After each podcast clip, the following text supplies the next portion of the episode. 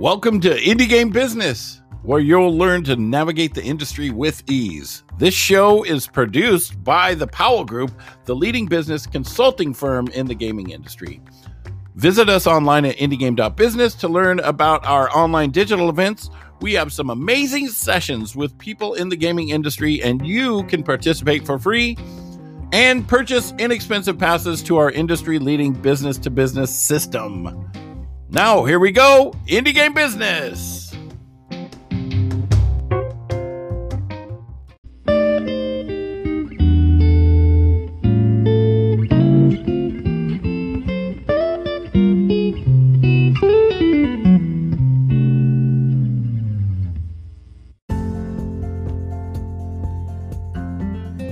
Are you looking for a publisher for your game? Well, we have something special just for you. It's the most comprehensive listing of PC, console, and mobile publishers in the industry. Over 700 companies sorted by platform with links to their websites. You can get the list at www.powellgroupconsulting.com slash publisher dash list. And you can get it for free. Check it out.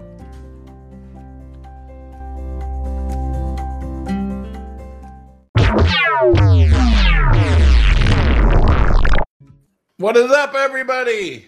Oh yeah, Discord. I gotta get in the Discord stage.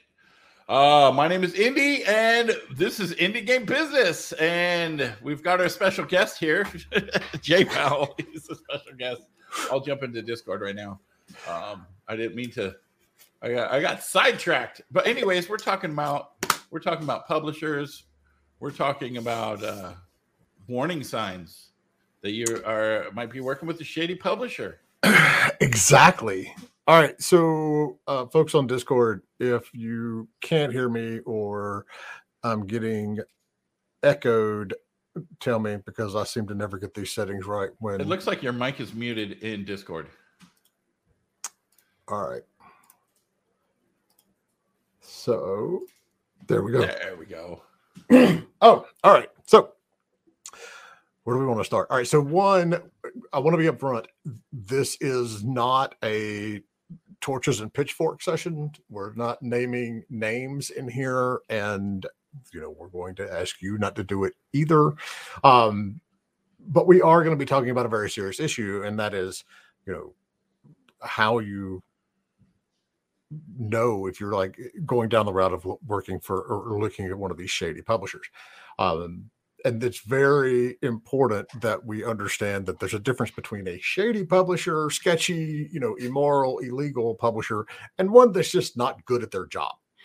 Just because they uh, aren't necessarily the best publisher out there doesn't make them sketchy or illegal or anything like that. Um, it's like everything else. There's 700 some publishers out there that we track. Some of them are going to be better than others. Um, but we're going to go through some of those warning signs as well as you know take questions uh, from you all as well. So if you are out there listening and on or watching on, on Twitter or YouTube or wherever, and you've got a question, just pop it into chat. We will get to it live on the show. Looks Uh, like there's only one or two in Discord. yeah, no, there's like already a whole page of questions in Discord. That's right. It's like, wow, y'all are gonna make my job super easy today. I think we could our only podcast for the rest of the year. We could do it three times a week. Could be about publishers. Yeah, well, yeah, true. Yeah. That's that's very possible. Um, but it is. I mean, it's one of those things that we see. Um, and, and we got a comment already. Calix, we actually had a game dev Discord yesterday talking about that since we were all scared of like ending up in serious trouble. Feel free to pull the questions from that and pop them in here. I hate I missed that. That would have um that would have been good.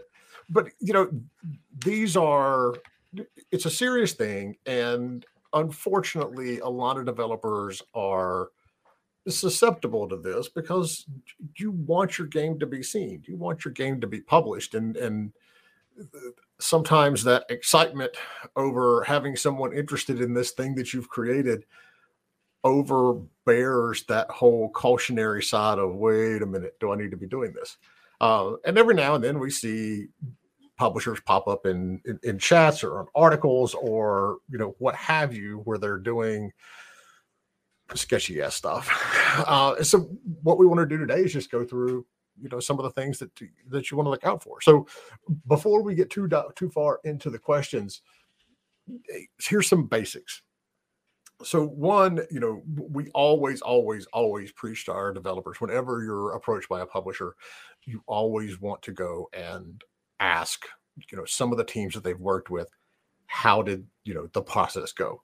Um, one of the quick things that you can do is simply go on Steam. You know, if a publisher has an extensive list of poorly reviewed games and they just come out one after another and they're continuing to come out, that's a, a sign. If it's generally simply a bad publisher, they're going to market themselves right out of the the store eventually because they're not making any money and they can't afford the overhead and they're, and they're going to go away. But with a lot of these publishers that we see, you know, that are doing less than legal stuff in the background, what you will see is a big old long list of mixed to poor reviews on Steam. And that should be like one of your very first warning signs because let's face it, you don't want to, you know, sell your game to a publisher who doesn't know what they're doing in the first place. So that's one of the first things. Another big one is poor communication. And let me preface this by saying, for those of you who are, are, new to the show or don't know my background, I've been doing business in the industry for 25 years. I've pretty much seen it all in one way, shape, or form. I have worked as a publisher, I have worked as a developer, as an agent, and for the last 10 or 11 years, I've run a consulting company. We have clients who are developers and publishers and tech companies. And so there's there's no bias here. You know, I've got you know clients on both sides of the table. But one of the things that immediately starts, you know, question marks going off in, in my head, and it, and it should in anyone's, is when the the communication is poor. You know, it's one thing if everybody's busy, and we are seeing, you know, in the COVID post ish COVID world, these deals take longer to do, you know, for a variety of reasons, but you know, simply because everyone isn't responding to your email within like two hours. That's not necessarily the bad sign. It's when you know things go for days and weeks and you've got basic questions and they're not getting answered, you know, that's when the issues come in. Um, we always say that these you know relationships never get better you know if it's sketchy and and confusing and, and just poor communication on day one it's going to be like that for the rest of the, the situation. It's not like someone's uh, over at the publishing company is going to immediately flip a switch and become way better to deal with because it, i mean it, it's just not. So if you are you know constantly being put off or you don't seem like it doesn't seem like you're any importance to that publisher whatsoever, th- that's a warning sign because if they don't have time for you during that you know pre-signature deal where everyone's getting to know each other and getting to understand the game better and everything else it's it's a very big red flag that they may just not care about the game in the first place. Um, once you are in some contract negotiation if you ever have a company tell you that you don't need a lawyer to look over it because this is just boilerplate or for some other reason along the line, major red flag. You should always have an attorney look over this stuff. And I know uh, attorneys aren't always cheap. You don't need one on retainer for the entire time, but you do need to have an attorney look over, you know, any agreement that you get from a publisher. The or any agreement you get from anybody, quite frankly. The ability to hide one or two little sentences in a contract that completely changes the tone of the entire contract is very easy to do. Or an and, Oxford comma. I was just reading an article about that. There, there, was an Oxford comma and it changed everything. Oh yeah. I mean, what, what, that's even like more subtle than I was thinking. But you know, the the you know little things in there like the IP ownership or you know when money is actually due there's a lot of very easy ways that you know companies can turn what is what looks like it, at face level a normal contract into something that is you know not at all normal. And keep in mind these are you know i took some quick notes and, and jotted down some of these things. These are all based on my experience. I have actually seen all of this shit happen you know and so i'm sure there's going to be other folks you know in in comments and, and out there listening that have other examples as well. But everything that i'm going to go through here is is something that we have seen firsthand, and I I know companies that have tried to do this. Um, another like easy up there with look at the Steam reviews or look at the game reviews for that publisher's contracts. Another very easy one is bad PR. Google the publisher. If you Google the publisher and there's a load of threads about how you know they ripped off another company or how they're bad mouthing you know somebody that's a very very good indicator of you know what working with that publisher is going to be like. We have seen very very recently you know ceos of publishers come out and make a comment on twitter that did not play well to twitter and they were immediately booted from their own companies because that's how important image and PR is to a publisher these days. And so if you come across someone, you know, and for whatever reason, it, it's just line item after line item of they've done something, you know, atrocious and, and offended developers or, or seemingly screwed them over and, and that sort of stuff. Big warning flag, you know, because every publisher out there needs to be very aware of their you know how they're seen in the industry because you know at the same time there's a lot of you know competition for publishers. There's a lot of competition for good games too. You know we scout for publishers. I see how quickly some of these good games can get picked up and you can't be successful running around out there if you are constantly having bad pr or bad press in the um in the industry. So all right dan i'm going to let you take control of, of, questions because otherwise, you know, my, my full blown ADD will kick in and I'll get distracted left and right. So just jump in when we so just jump in. Okay, I was just posting some stuff. Okay. Uh, well, let's do. Let's hit the first question. Here we go. Um, this is from. I'll post it up on screen here. See banners. New one. There we go. We don't want it to scroll. There we go. And here we go. What is the average deal you sign with the publisher? How much? How much? What percentage should they get? Um. All right. So we're going to go to our patented "it depends" answer. There's, and I saw that article by the the whoever it was that maybe it was a lawyer that went through like 30 different contracts and, and assigned, you know, this is what you should be getting. That's a load of shit. I mean, that, to be blunt because every single contract is going to be different. Every single deal is going to be different. What percentage should you get? You should get the percentage that you feel is fair and it works for you.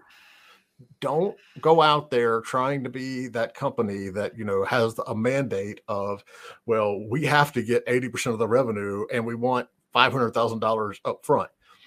While there may be a publisher out there willing to do it, don't get yourself wrapped up in what other companies have in their contracts.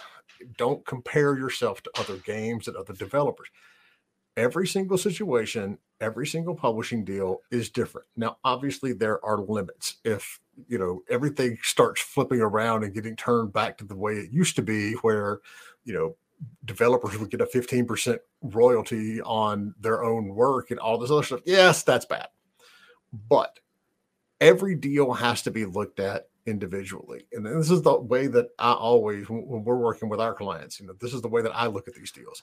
Is it a good fit for both parties? Are you going to do better off with this publisher and make more money than you would have on your own? That's what I always preach and always recommend. Yes, there are plenty of articles and, and conversations out there about this is what you should get it's, no, it's a you know, you, depending on your situation, you could come in and one publisher offer you 300 grand upfront as an advance and a smaller royalty or rev share on the back end. You could have another one come in and say, look, we can't do that much money up front. We're going to give you like 50 grand, but we're going to guarantee you 250 grand in marketing. And they have a complete marketing plan laid out, and it's something they have obviously put time into and they know what they're doing. And then you could have a third one where it's somewhere in the middle. All of those options for a specific developer are are viable. It just depends on what your personal situation is. You know, do you need the cash now versus in the future? Um, are you willing to take a little more of a risk because it looks like the company that you're working with really understands the marketing for your your type of game and is really going to get behind it? There's just always there's always too many variables in there to really sit down and say, this is what they should absolutely get.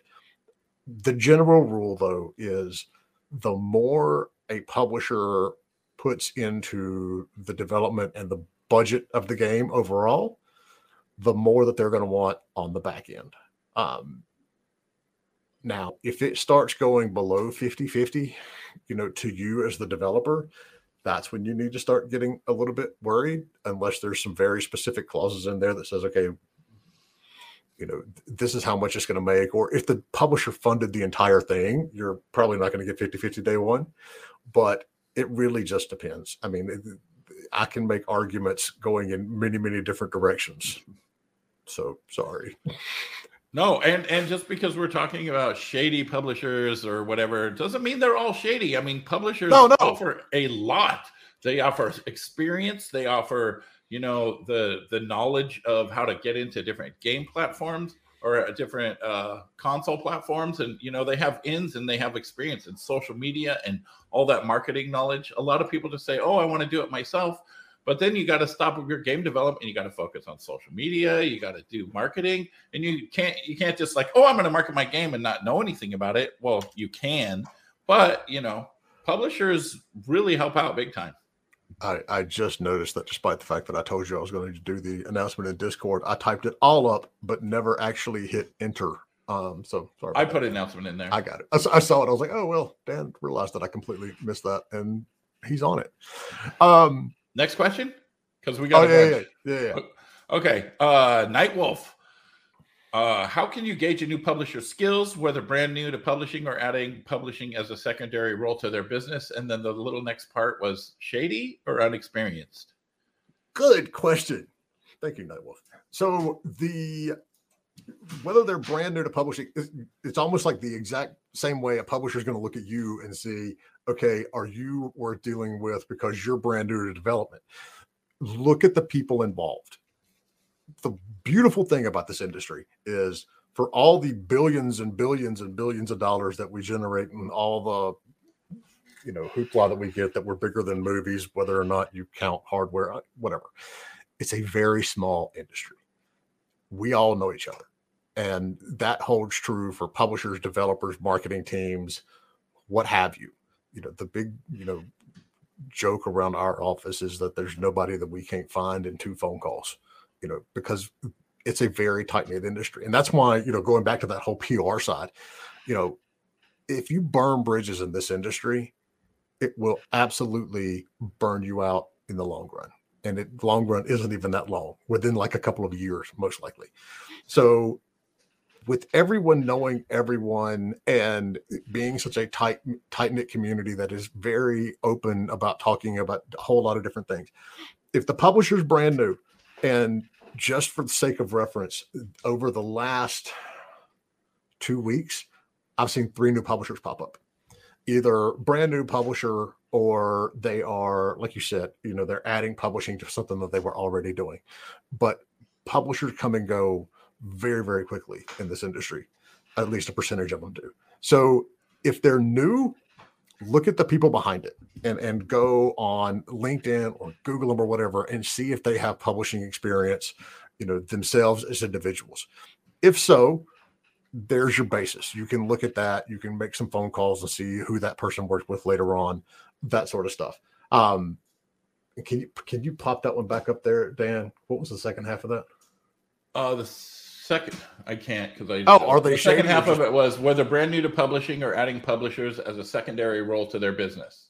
Okay. So another trend that we've seen a lot of in the last like four years specifically are indie devs turning into publishers because you know they've gone out and they've had success as you know w- with whatever game it is and then they want to build on that and you know help other indie devs nine times out of ten it's fine you know there's going to be this situation where sometimes you know the studio got a little bit lucky and didn't really have to go through all the stuff that you know successful games typically go through to be successful and they may be underestimating the amount of work it takes to actually go full bore and, and publish a game but it all comes down to the people at the end. Um, if they're new or if they are you know even new to publishing or even adding publishing to something else you always still want to check in and see who's behind this, who is actually going to be doing the work. Find out who your producer contact is going to be at that publisher, um, because that's going to be very, very important. You can have wildly different experiences with a publisher between two different developers simply based on who their contact was and who their who their producer was at the studio. I mean, at the publishing level. Um, so it's it's a lot of the same.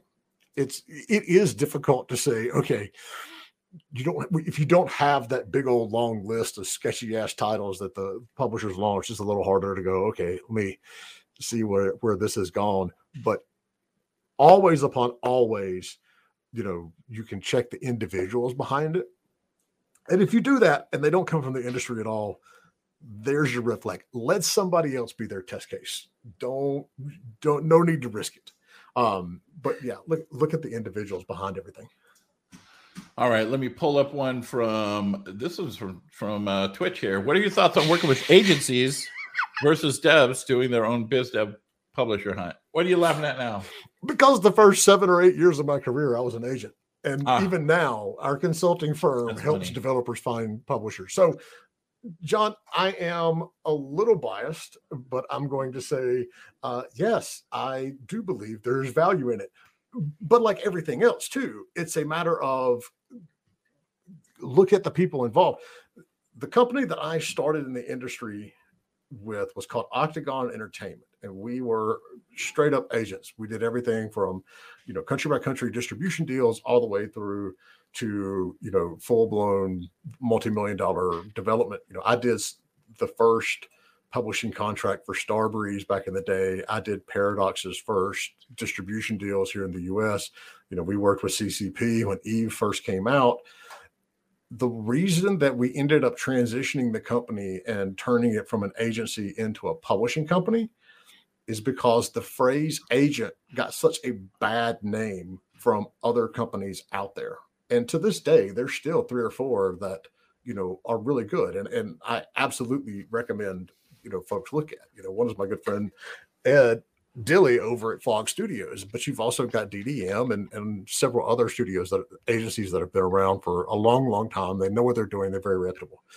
The problem was, you know, we would see situations, and we still see this. This has not changed. You know, now they're, you know, more consultants, and they may call themselves agents, but whatever. You know, it would be something along the lines of a producer let go from a publisher, or they left a publisher and they feel we he that person knows everything that they need to know, and they're going to become an agent, and they just don't do a good job. And you know, signing with an agent or a consulting firm this is one of the first things I always tell developers that are working for us. Just because we're going to be pitching this to publishers does not guarantee you it's going to get published. You know, I, you can't ever guarantee somebody. And if someone comes to you and says, "Work with us, and I guarantee you we'll get you a publisher," that's a giant red flag. Because unless they are the actual publisher that they're going to sign, there's there's no way to go in and, and absolutely guarantee anything like that. Um, it all comes down to you know the companies and the publishers and what they view the game. We always tell our clients we can get you in front of everybody that is a good prospect for this title. I can't guarantee you anyone's going to take it though, but we're going to try our ass off. You know, one of our recent titles that that has been signed by a publisher, we spent over a year. We probably sent it out four or five different times. You know, that had you know different iterations of of the development and, and new features added and things like that so there is again, I'm biased, but yes, there is a good value in doing that and working with studios companies like that if they're good at what they do.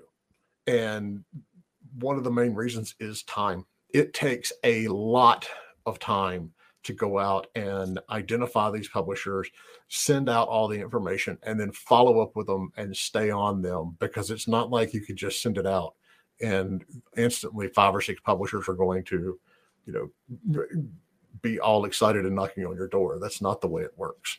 Um, the other, as a as a side note, this is a comment that I've seen a lot. You know, when we've been approaching developers on behalf of our publisher clients, the studio will tell us, "Well, we're already talking to several publishers, and we don't want to talk to any more."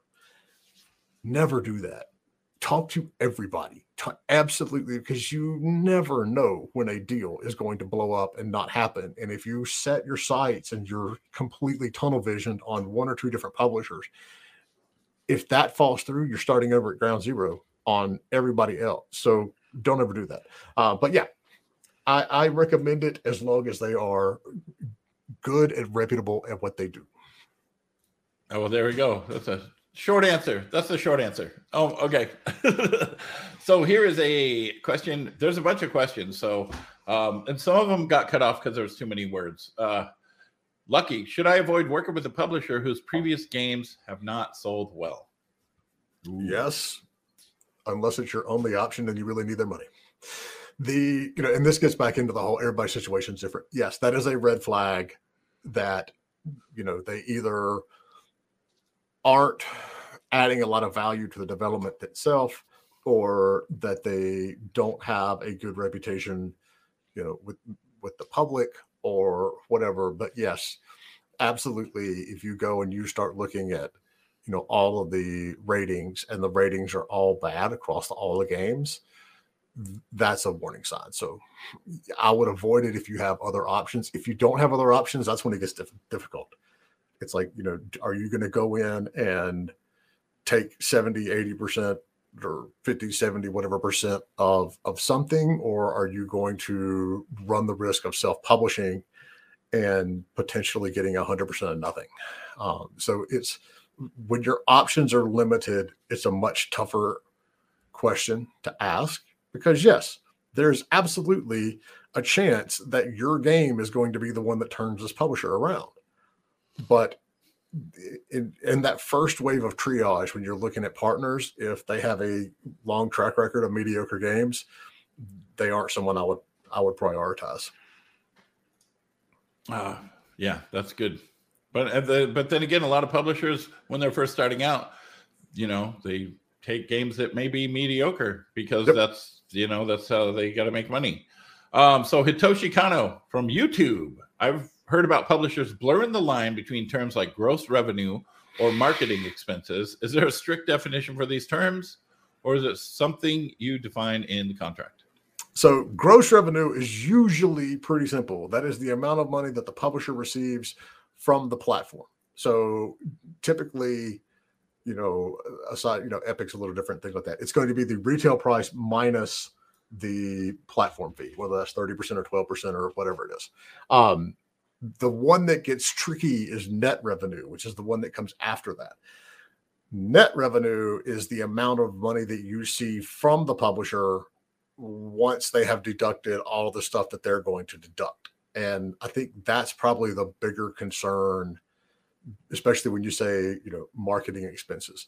So, yes, mar- marketing expenses can be extremely nebulous. Um, and you do have to be very careful with it it's another one of those cases where I, I, you know, I will say it's not as bad as it used to be.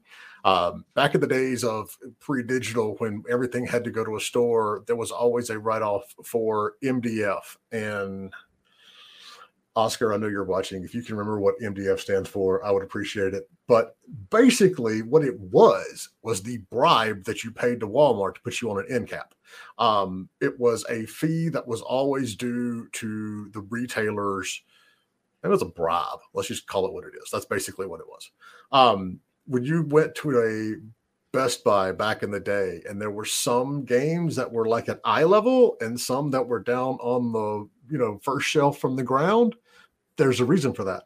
When you went in GameStop, and this was always my favorite because it was so obvious, they would have the top 10 games selling games this month. And like the first, second, and third games were games that hadn't been released yet. So it's like that can't be one of the best selling because it's not literally not been sold and you're not doing that well on pre-orders the that again was part of the MDF that the publisher paid to that um, to the publisher paid to that uh, that retail store the other one you know we would have publishers come in and say okay well our trade show expenses are part of the marketing budget and we would go no, it's not because what they would have, what would happen, and again, not making this shit up. I actually saw it happening. A publisher goes to E3 with five titles. They have, of course, their flight expenses, their booth, you know, all that goes along with it. But they would credit that's total expense against every single game. So they're basically quintupling whatever their budget was to, to go there. Nowadays, it is a bit easier to explain marketing. You know, the good companies out there will uh, have something that, that says, you know, it needs to be marketing expenses need to be agreed upon the month before. Um, it gets even worse with when you're talking about user acquisition on a mobile game or a free to play game in general because there's so much of it that has to go in there.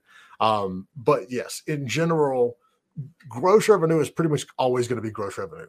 Um, that's the retail minus the platform holder. The net revenue is, yes, Calix, a party on a yacht is definitely a marketing expense. Good luck with that one, though. Um, the the net is going to be a little more nebulous, but it basically takes out the stuff that uh, you know the publisher has to recoup on or something like that because the, that net is what you're going to be getting a percentage of. But when it comes down to what actually qualifies as a marketing it's fairly common in these agreements that you know it can you can audit them. And if any contract or any publisher that doesn't give you any audit rights at all on the contract big shady warning sign. Um, but they are in most contracts now much easier to find um, and always, if you if you aren't sure, ask the publisher straight up. You know, can you outline what these marketing expenses are actually going to be and give us an estimate? Another thing that you can do is ask for a sample revenue share sheet. You want to see the the Excel spreadsheet or whatever that that publisher is going to use to say this is how much you get because getting a 50% rev share with some heavy handed net revenue definition will end up getting you less money sometimes than if you're only getting 30% of you know a lighter net revenue. So you always want to see this is exactly how this is being you know accounted for and, and drawn up. Um so yeah i hope that answers your question Todd. And, and i think you have a new um headshot there and and it looks great all right. What, what's next? What's next? Another one from Nightwolf. Is it worth it to go with a publisher that brings great results, but has a horrendous social media presence that brings them a lot of hate?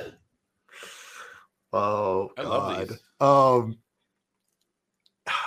I hate to say it. It depends. this one, this one is more of it depends on you more than anything else. If you know that this is an absolute, you know, controversial, hated publisher, but they're selling shit tons of units. That's a that's a you question. Are you willing to be associated with that publisher knowing you're going to get paid more? Or are you willing to, you know, step back and go, okay, we're not going to be dealing with this. I, don't want to be mixed in with that. And we might make a little less because of it. That is really a question to you because trust me, I have seen it both ways. I have done both types of deals. Um, games that I knew were going to get shitted on in the press, and they made boatloads of money, you know, and some that I was just like, you know what, it's not worth me attaching my name or our client's name to this, and we're just we're not going to do it. Um, it's always tougher to make those decisions when the publisher's are like really successful at what they do.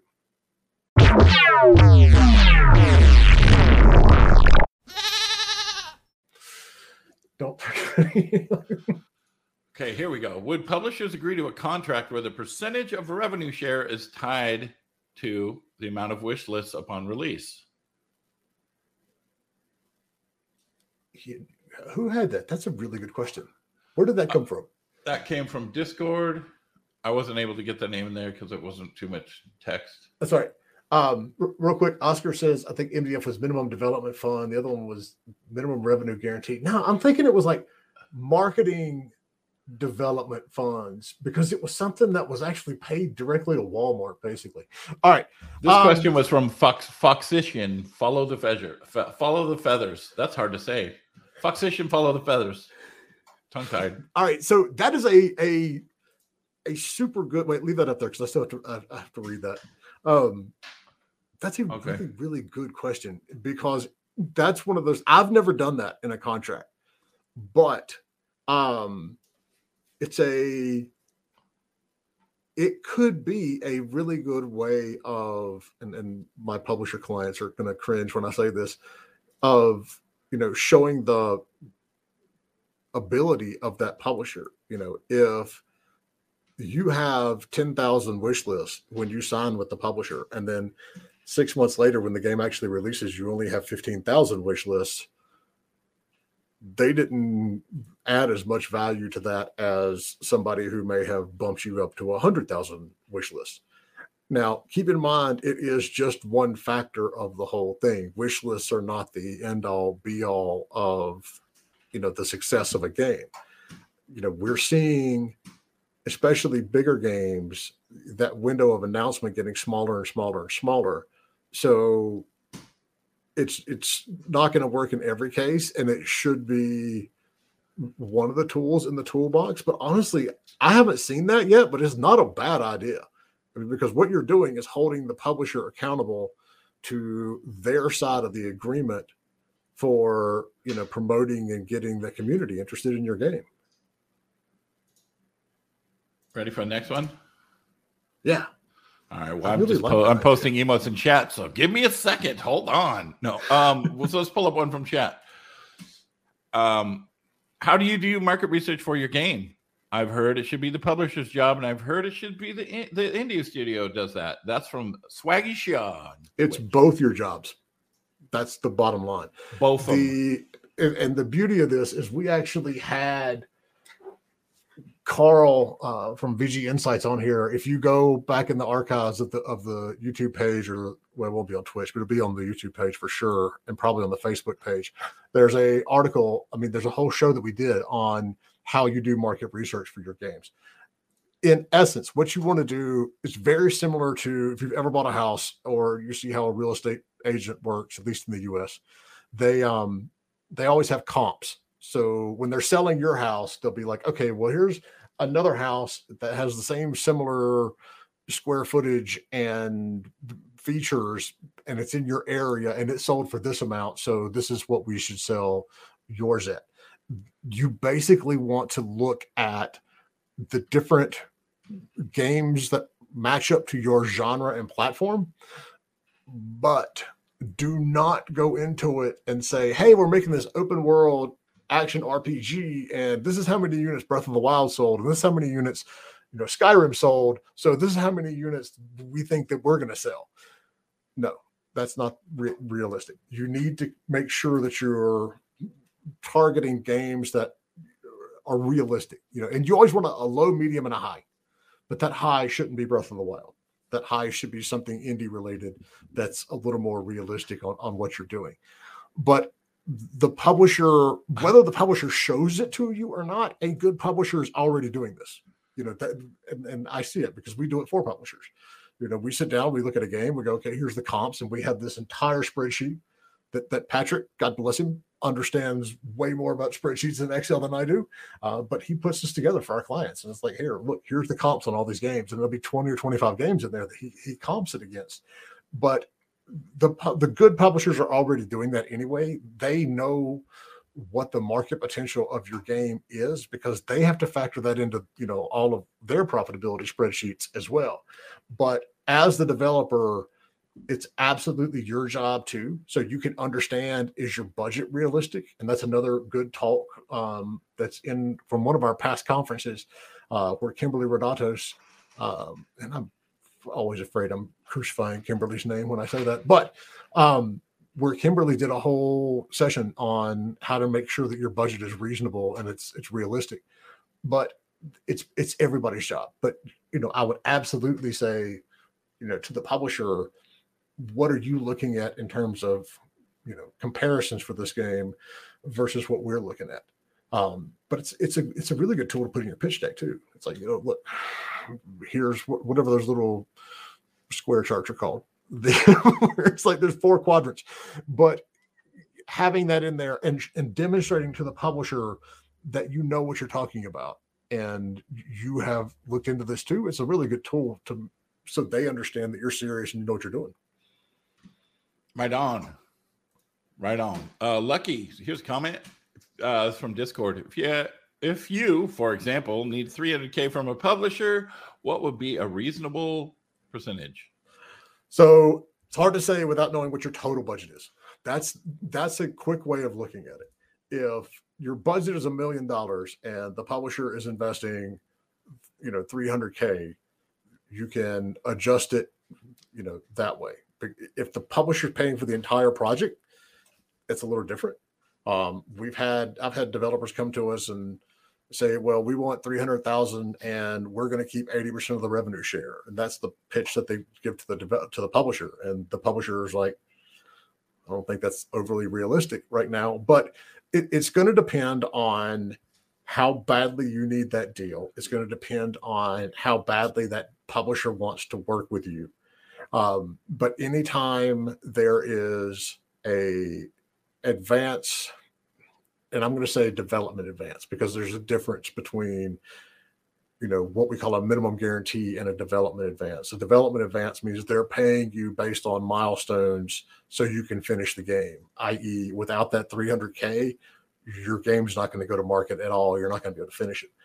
The other side of it is a minimum guarantee, where going back to that market research thing, the publisher can sit down and on their P&L spreadsheet and say, I think we're going to sell 200,000 copies of this stuff. So they'll come and basically guarantee you a safe bet of that 75,000, 100,000 copies sold, and they prepay you. And you basically don't get paid again until you burned through that whole, you know, it's it's an advance royalty. They're basically just giving you their your royalties in advance because they're very confident in the game that's a different situation. That in that case, you don't necessarily need that money to finish the game. It's more of a demonstration of the publisher's faith in the title. Um, but again, it, it really it, it's going to come down to if the publisher is not paying for the entire game, you know, I would start at somewhere around 50 50 but it's it's hard for say because you know I need to look at the game, I need to look at your options, I need to look at a whole bunch of other stuff. Um, I wish I could give you a better answer on that, but it really does. It just comes down to a whole lot of factors. A ton, a whole lot of factors. All right, let's see. Let's pull one up from. Let's pull one up from the chat here from Hitoshi from YouTube. Some publishers say you keep your IP, but we get right of first refusal for your next game or we get to decide if the DLC is done with someone else. How far should we stretch for control over here? No publisher should be having a game or content developed for your game that you're not involved in. So, one, we don't have that many publishers anymore that are coming in and demanding IP. You know, they are going, this is one of the things I wanted to touch on later on, you know, the signs that you know it's not a bad publisher it's just something scary in the contract that that you know you, you may not have seen before or you may not understand. A publisher is always going to have to have the option the right to license your ip legally they can't sell it without that because they would be promoting and selling something that is based on a trademark that they don't own nor have the license to use and that's legal legal jeopardy. Um, I have not seen that many contracts, even in the last 10 years, where the publisher came in and said, We flat out own the IP. Um, that's very much a thing uh, of years past. Now, they are going to need to license it, and they may the clause that says, you know, that deals with sequels and spinoffs and DLC and all that other stuff. What that clause typically says is that you know they have the first right to publish it and to distribute it, which is fair and which realistically, if it was if the game did well enough that it justifies ongoing DLC and live ops or sequels or whatever, nine times out of ten, you, have had a good enough relationship with that publisher that you're, you're going to want to continue with it. Um, giving them the the first look at it is often, quite frankly, beneficial to both of you. The some publishers will have a last match. That's where it gets dicey because if they put out the they give you an offer and then you say well i'm not sure i like that offer. I want you know you've exercised your right of first look but we want to look around. When you start going to all the other publishers all your other options and they ask well why isn't so and so doing this first game i mean why isn't so and so doing this game because they did the first one and you say well they've got a last match clause that's going to kill your deals because it, publishers know that. That's why they put them in there. Last match means you can go out and shop it, but if somebody offers you a deal, they have the ability and the legal right to basically offer you equal terms and get it. And so what every other publisher sees is why am I going to offer you anything on this just so you can turn around and use it to go back to the original publisher and get you a good deal? So having the ability to for a first look is a good thing. I mean, it's just typically if you're going to do it, I mean, if, if that situation is up, you've had a decent relationship with it. Um, even if they opt to go with somebody else to, you know, develop the DLC or the port, most likely, that's generally where that clause comes in. It's like there's a port you should still be getting money based on that. They are still developing content based on your IP. So, you know, we've done things like put a 5 10% licensing fee into it, basically. Um, but typically you see that where, you know, the original studio doesn't have the capacity or the bandwidth to do a port or something like that to another platform. And so someone else does it. Um, but at the end of the day, unless you sold your IP over to that publisher, you should be getting at least a small piece of everything that comes from that IP because it is your it's your intellectual property. All right. Intellectual property. So here we go.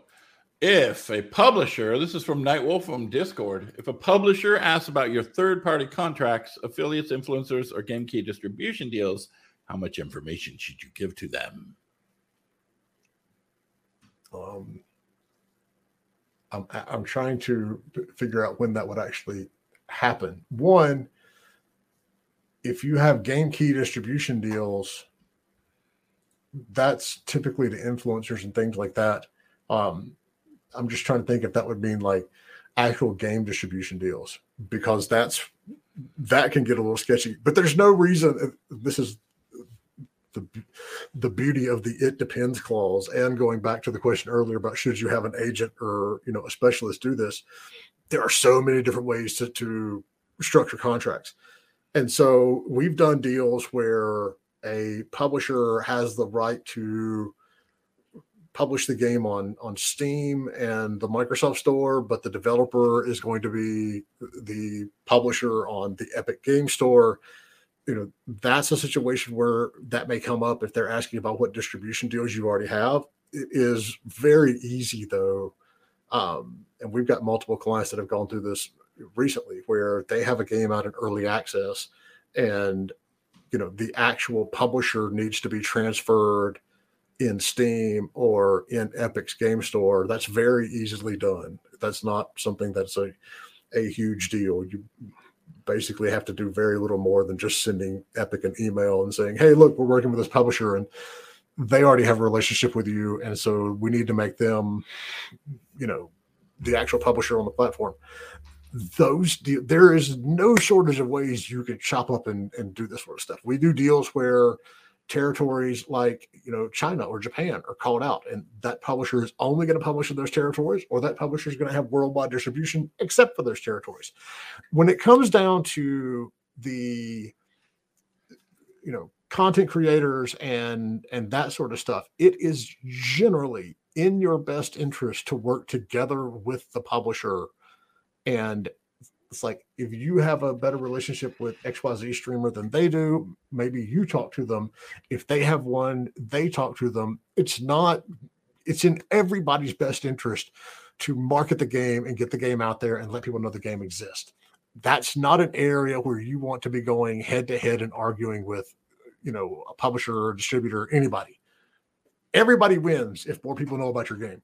So typically it's perfectly fine. And one of the first questions that that you know we tend to get asked when we send a game, you know, to a publisher is, you know, how, how big of a following do they have? How big is their Discord? Do they have an email mailing list? How many wish lists do they have? How many Instagram, Twitter, or Facebook followers do they have? All of that is very common, you know, basis. Where I see some publishers read that information incorrectly is if you know we're sitting there and we're, and we're talking about a specific game and they're looking at the, the reviews of the previous game and they're like well you know they only got like 90 reviews on the last game. It must not have been that good. And i'm like no.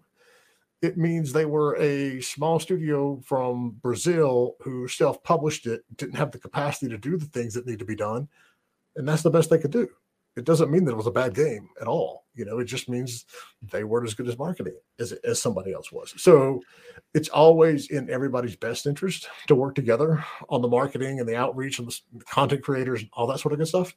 Um, and a good publisher will, you know, will do that and will allow for that in the contract as well. Excellent. We are getting close to time. We've got like 10 minutes left. So let's get some questions in. We've got one, two, three, four right now coming up. All right, hold on. Let me get through the rest of my quick list. Keep putting questions in. Okay, question right. from Lucky. A couple of other little points it. before I completely forget on my bullet list that I made today. Um, if a publisher comes in and it's like there's Jeff Foxworthy things, you might be a redneck. If a publisher comes in and completely takes over your social media and starts banning people and kicking people out and taking over forums and eh, basically scorched earthing your existing community, that's a bad sign for the very reason that I just talked about. It's in everybody's best interest to, you know, build the community and get things out there. And if they're just starting to come in and they want to, one, if they want to take over your existing social media, that's a red flag because they should have their own social media that they're they're working on. They may want to work together with you on social media. Um, but they shouldn't be taking over your accounts in the first place. Um, and then one, the last one I'll bring up before we get back to questions, and this is life in general. If someone says, threatens you with a lawsuit, just like kind of out of the blue or early into a discussion, that's a bad sign because 25 years of doing deals, no, they haven't all gone great do you know how many I've had actually go to court and get lawyers involved other than a lawyer sending an initial letter saying whatever, you know, cease and desist or this has come to my attention, blah, blah, blah. One. In 25 years, I have done hundreds and hundreds and hundreds of contracts and, you know, deals between publishers and developers. I have had exactly one actually go to court anyone who is going to sue you isn't going to necessarily warn you up front. It's a tedious process, it's an expensive process, and quite frankly, it is in everybody's best interest to settle something before it gets to that point.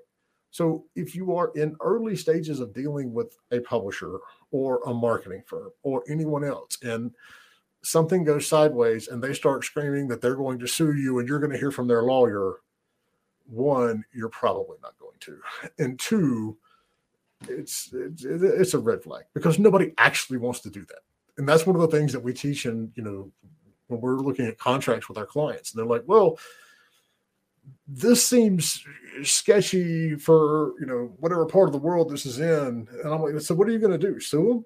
You're to you know even a mid-sized studio it's not a minor process to find an attorney in another country and go after somebody. So, you know, we, we, we frequently pitch this is the legal law law and this is the realism, you know, law of, of the situation.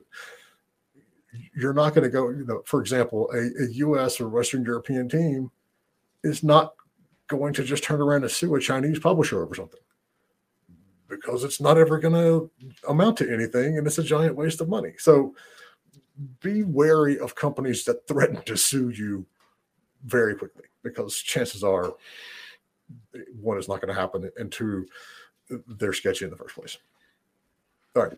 Sketchy in the first place. All right. So from Lucky, should you do a Kickstarter before or after negotiating with a publisher? Well, if you you shouldn't have to do one after if the publisher is your reason for getting funding. If you are doing a Kickstarter, and some some publishers do this. I mean, doing a Kickstarter for basically marketing reasons is a very viable process. And I know several publishers who do that. But that's a discussion that you have together with the publisher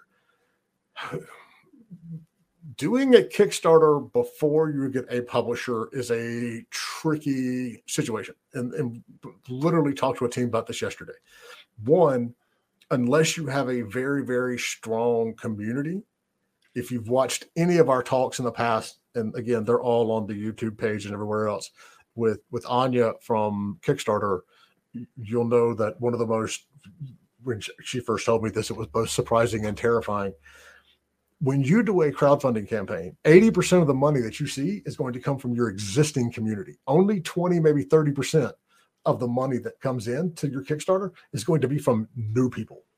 You know, it's all going to be for the most part from your community. So if you don't already have a strong community, don't run a Kickstarter in the first place because a Kickstarter is not where you're going to magically find new community. Mm-hmm. A failed Kickstarter looks really bad you know, when you look at how many games publishers are looking at, and I know publishers who are seeing upwards of 60, sometimes 100 during peak conference times of games coming in a week. I can tell you for the companies that we scout for, we don't have any that want to see even more than 15 a week because part of our job scouting is to triage a lot of stuff out of there. But, you know, for small to mid-sized publishers, running a green light committee and, and okaying and evaluating games is not a it's time consuming to do it right and so they're only seeing the ones that they want to see and if you go through that checklist and they start looking at all your stuff and then one of them is well they had a failed kickstarter that's not going to remotely help your chances of, Doesn't of look getting good. signed Doesn't look good. All right, here we go from Rice um, from Discord. As a new unknown studio, how important is it to show actual public interest in your game to impress a publisher? A lot. Mm, um, it is very, very key. It helps your case exponentially. You know, you should the the minute, and we talked about this before, the minute you have something to show, a screenshot, GIF, whatever, you need to have that on Instagram, TikTok, Facebook, whatever, and be building that community and pointing them back ideally to a Discord server where you can have your whole community, keep them engaged, and use them to further evangelize and engage other people in your game. You know, that is one of the things that we look at primarily, not primarily, one of the core things that we look at when we're looking at titles for our clients. What is the community reaction so far? Is that fair? No, it's not because I, you know, we also see a lot of games that are really good, but that developer doesn't have the bandwidth to go out and do all this sort of stuff. So no, they don't have the buzz already.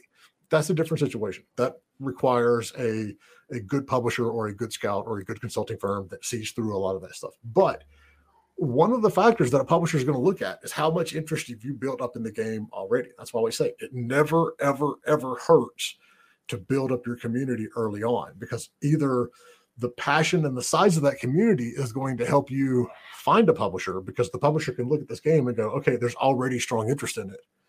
Or the worst case scenario, if you have to go and self publish, that community is your starting point. So it's it's very important to go out there and start doing this stuff and getting some hype up before you start talking to publishers so you can show yes there is a desire there is a a want for this type of game Right. So, so, this is a follow up, and there's some more other comments with it as well. For from Lucky to build on the above question, how big of a community do you need to impress a publisher as a first time studio?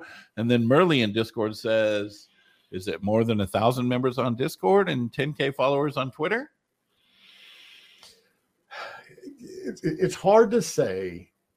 It's like that old definition of porn. It's like I can't describe it, but you're going to know when you see it. Um, every publisher is going to have their own threshold. I can tell you it is a lot easier to get somebody's attention if you say this game already has 10,000, 50,000 wish lists, whatever that may be. Um, but there's not necessarily a cutoff point that publishers look at. The point where there is cutoffs that publishers look at is if they're looking at KPIs on existing tests for mobile games then you start getting into a, a couple of, of, hard lines of, you know, we want to see this much engagement day one, day seven, day three, whatever they use. Obviously, the answer is going to be the more the better, but I have yet to come across a publisher who says, well, we're not going to pick up that title because they only have 9,000 people on their, you know, their Twitter following. There are a lot of publishers out there who see the fact that you don't have a lot as a good thing. If they can go in and they've identified this as something that that you know is new and unique and, and this could be really awesome, then you get on the flip side of that where it's like they want to grab it because no one else knows it's out there yet and it hasn't, you know, every other publisher in the world isn't isn't going for it as well. Um, there's not necessarily a hard number. Uh, look at your look at your peers in the industry and benchmark it. That's the easiest thing to do. Almost everybody has a Discord server these days. Almost everybody has Twitter and Instagram followers. Look at developers at, you know, the same stage that you're at. Don't go and look at, you know, somebody who, you know, has has released their game and they have tons of followers and it was a big success. Look at, you know, your peer, your true peers in the industry and benchmark yourself there. You know, at, at this stage of development with this size team, with this experience as a studio, this is what we have versus this is what other similar developers have. Um, do that. Don't worry about, you know, uh, honest to God, like thresholds of, of numbers, because that's not something that ever really comes up. Right on. We're getting close here, you guys. Actually, we are over time, but that's okay. We've got more questions. Uh, Graham of Legend question Is it normal for a publisher to want to change your already marketed game IP to an IP that they own? And is that okay? I wouldn't say it's normal that much anymore, but it's not unheard of. You know, the, the question that you need to ask yourself is is that other IP going to help us sell more units than ours will? Typically, if a publisher is asking to do that, they feel strongly that that IP you know, that they're going to apply to it is is going to be a big benefit because it's not a trivial thing. It's not like you can just go in there and change the title screen and some character names and ta-da, you're all of a sudden in the Fallout world. It's a lot of work to go in and make a transition like that. And yes, I've seen it. Yes, we've done it on on projects. But typically the only time that's going to come up is if it is a very powerful IP that is really going to benefit all parties involved. Um, so yeah, it's done, and it, but I wouldn't say it's normal because it's really not that much that normal anymore. Because I mean, think about it: all the games get released every week, you know, there's only a certain number of those that are real, honest to God, certifiable franchises that have, you know, big IPs attached to them. So, um, yes, it's done. Not necessarily normal, but you know if they want to do it there's generally a really good reason for for going in and you know and, and wanting to do that because it's, it's, a lot of work to do properly now if they want to come in and slap an IP on it and not do any changes, there's your warning sign.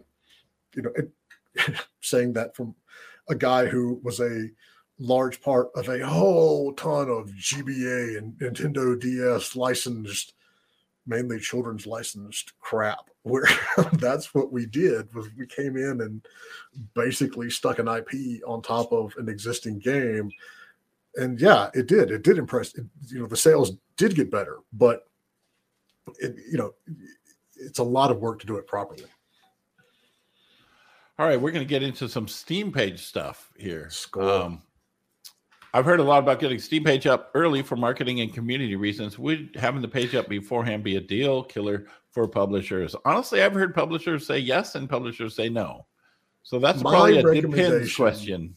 And it's like you can go back on this show six months a year, and somebody asked me that same question, and my answer is going to be different. The what we're seeing right now in the industry. It's not going to hurt you that much to have a Steam page up with a wish list option. I haven't seen that many publishers come out and say it has a wish list page. We don't want to work with it. What happens is when you start selling it, that's the problem. And when you, uh, we absolutely have publishers who don't want to look at anything that is already in early access because they feel that the initial marketing opportunity on that game is gone. They can't, you know, do anything about it and help position it and help promote it. And they just don't want to touch it. So my advice as of last of October, 1st of November 2021 is yeah, you're fine to have a, a wish list and that's good because you're building, you know, strength in your in your brand and getting awareness out there. I would not, if you plan on going to a publisher, I would not start selling it in early access yet, though. And I know that's tough because a lot of times developers only, you know, start selling something in early access because they need the money. But the minute you start selling the game in early access, you're going to lose about 50% of your possible publishers. Yeah. So here's regarding the Steam page, and I think I have a question to ask Lucky back. Question is, should I have a good trailer for the game before making a Steam page for it? And yes. my question back to you is, why would you make a place for people to go if they're you're you're not going to show them anything, right?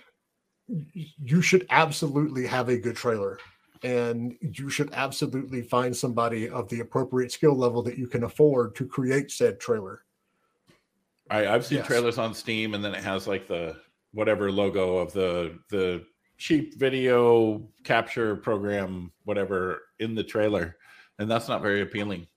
It's not appealing, but I mean, if, it, if it's effective, it's effective, right? You know, but videos are very much that foot in the door thing now with publishers. You know, they want to see a a video to see if it looks appealing, then they want to look at a pitch deck or they want to look at a pitch deck that has a video in it, and then they want to play it.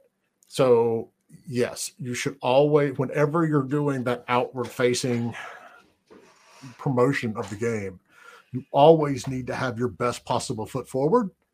And so, it's one thing on on on social media and like screenshot Saturday or wishlist Wednesday or whatever the fuck Tuesday we're doing. I don't know Taco Tuesday. Uh-huh. It's a you can have earlier stage or rougher looking stuff there because you can preface it's like, hey, look, this is very early, but this is what we're working on. But when you go to that step of having an actual honest to God Steam page uh, or itch page or whatever page, you want your best looking stuff there because where people will easily forgive you on social media if it's not completely polished and, and gorgeous looking, they ain't gonna forgive you much on Steam. Right. Lucky says, what I mean is, should I use the gameplay footage I have or wait and create a much better trailer. I would say for Steam, right? When people go to Steam and they look at videos, they don't want to look at a trailer. They want to see gameplay. At least yes. I know I do. I will go through bam. The first thing I do is how's this play? And then I look at the Steam video. And if it's a bunch of not gameplay stuff, I might just pass that game. Mm-hmm. Right. So they want to see st- gameplay. Calyx, I just discovered turn based Thursdays yesterday and I love it. I absolutely love it. Um, but yeah, that that's just one of the, our basic uh, trailer tips. Start with the gameplay. You know, what is it Facebook says that we've had an engagement if somebody watches six seconds of a video, that's how long you have to capture that person's interest. And if you spend the first five seconds of that popping a bunch of, you know, developer logos, logos and all that sort of shit up there, no. Just immediately into jump gameplay. into gameplay. Don't put put logos later. Just like bam. Or gameplay. overlay it. You know, the, look at so some of the best examples of eye catching and quick to suck you in videos are on like the Apple App Store. You know, they have very quick videos on there and then they overlay the features that they are showing in the gameplay. And that is extremely effective. But because that, that's yeah. what people think about when you are browsing through Steam to, for games, what you are doing, right? And then because that's what people do. They look at it, they go to the game page. The first thing they do is look at the video. They don't read the description or the lore or any of that stuff. Yes, people care about that, but they want to see the gameplay and then they'll watch it for like 10 seconds. And that's really it. That's the deciding factor right there. Hold on. Yeah. Oscar, I, just, I, I just saw this comment from, from Div. Says, hey, let's do your game, but using Star Wars. That's not necessarily the dream. If, if they want you to do a, you know, Sims version of the Jar Jar Binks family. I mean, remember, I would play that. All IPs have a bad side. There's that's in all of them. I would play that game. Jar Jar Binks. Jar Jar Binks Thursday. All right, there was another one from from Calix about Xsolla. I got you. Okay. Uh, I was yep. listening to Justin say they might see more now how devs deal with the after release, like devs looking ahead and knowing all that work required. Yes, and I can actually add my own an- anecdote into that. It is extremely important that you have a post-launch strategy planned. We were looking at comparables this week for a game that one of our publishers is interested in picking up, and we noticed that one of the comparables had like over 10,000 reviews on Steam, and it was like all very positive. And then above it, it was like the recent reviews were mixed, and there was I don't know, uh, 80 to 100, maybe a little more. And I'm like, that's weird. You don't necessarily see that in that order. You might see total reviews be mixed and then the more recent ones be very good because they've done something. When we started going through the, the different posts and, and the reviews, it was getting review bombed because the developers were not still putting content out for a $15 game over a year later after launch. That's a little excessive, you know, in terms of the reviews coming in that heavy handed on that. But what it says and what it shows is that consumers are looking at these things as long term projects and you read through those reviews, and the people are like, "Well, this this game's dead." It's not dead. There's a shitload of content that was made. You just got through it all, and now you're mad there's not any more. That doesn't necessarily make the game dead, but not only you know consumers are looking for this; they want to know that there's a a long tail of content plan for the game, and because of that, publishers are looking at it, and so they want to make sure that you have a long tail of content at least planned and understanding. And so when you're going in and doing your budget, yes, you should say, hey, here are, you know, here's the budget that we need to get to launch. And then these are our estimations on what the cost of ongoing content might be. And, and either that, it doesn't necessarily need to be full blown live ops where you're, you know, running a game as a service. It could be content drops, you know, every couple of months or something like that. But you absolutely do need to be planning ahead and showing that you have at least thought through what's happening after launch. What, what those reviews show, the review bombing show, bless you, is that uh, people really liked the game and they were ticked off when they. Was... It does. I mean, it really does. But it's also very shitty of the of the consumers to be doing that because it's like yeah, untapped potential, as Oscar Clark says. It's a it's a missed opportunity, is what that is. We don't have to get into you know some of my anger at, at gamers in general sometimes, right. but yeah, that's one of them.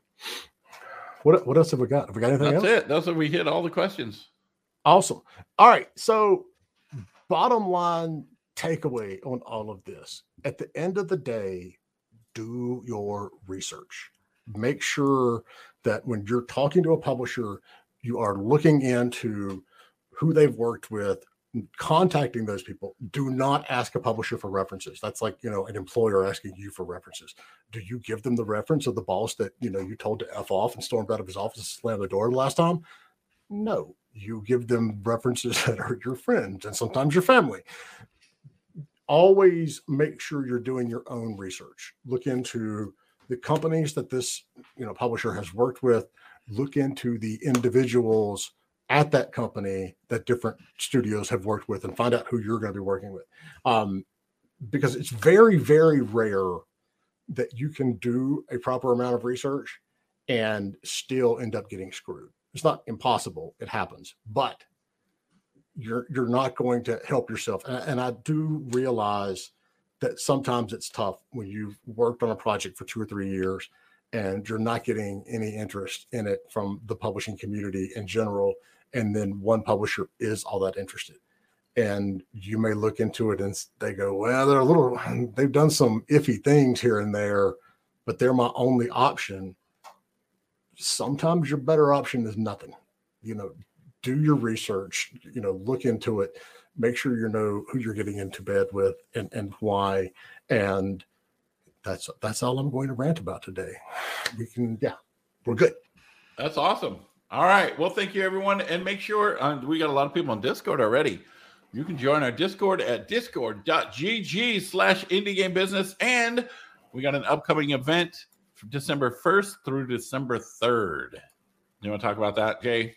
Yes. So um, we've already got a, a load of good developers in there. We are anticipating this is going to be the best collection of indie games uh, we've ever had, honestly, yes. at, at, one of these events. And so, you, know, to all of our developer friends out there, don't look at that as competition. Look at that as a good thing because the more good games that we have, the the more good publishers that are going to come in there and, and, and look at it. And That's we've right. also already got a lot of speakers lined up. We're still finalizing all of that, but as usual, we're going to have two, three days of wonderful speakers that are completely free.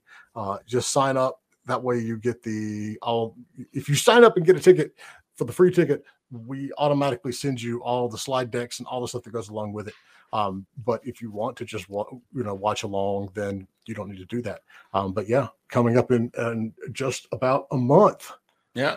Our ninth event. We have literally been doing these longer than anyone else in the industry has. That's crazy. And happy pumpkin day. Yes. Yeah. All right. See you guys later. See you. Have a great one.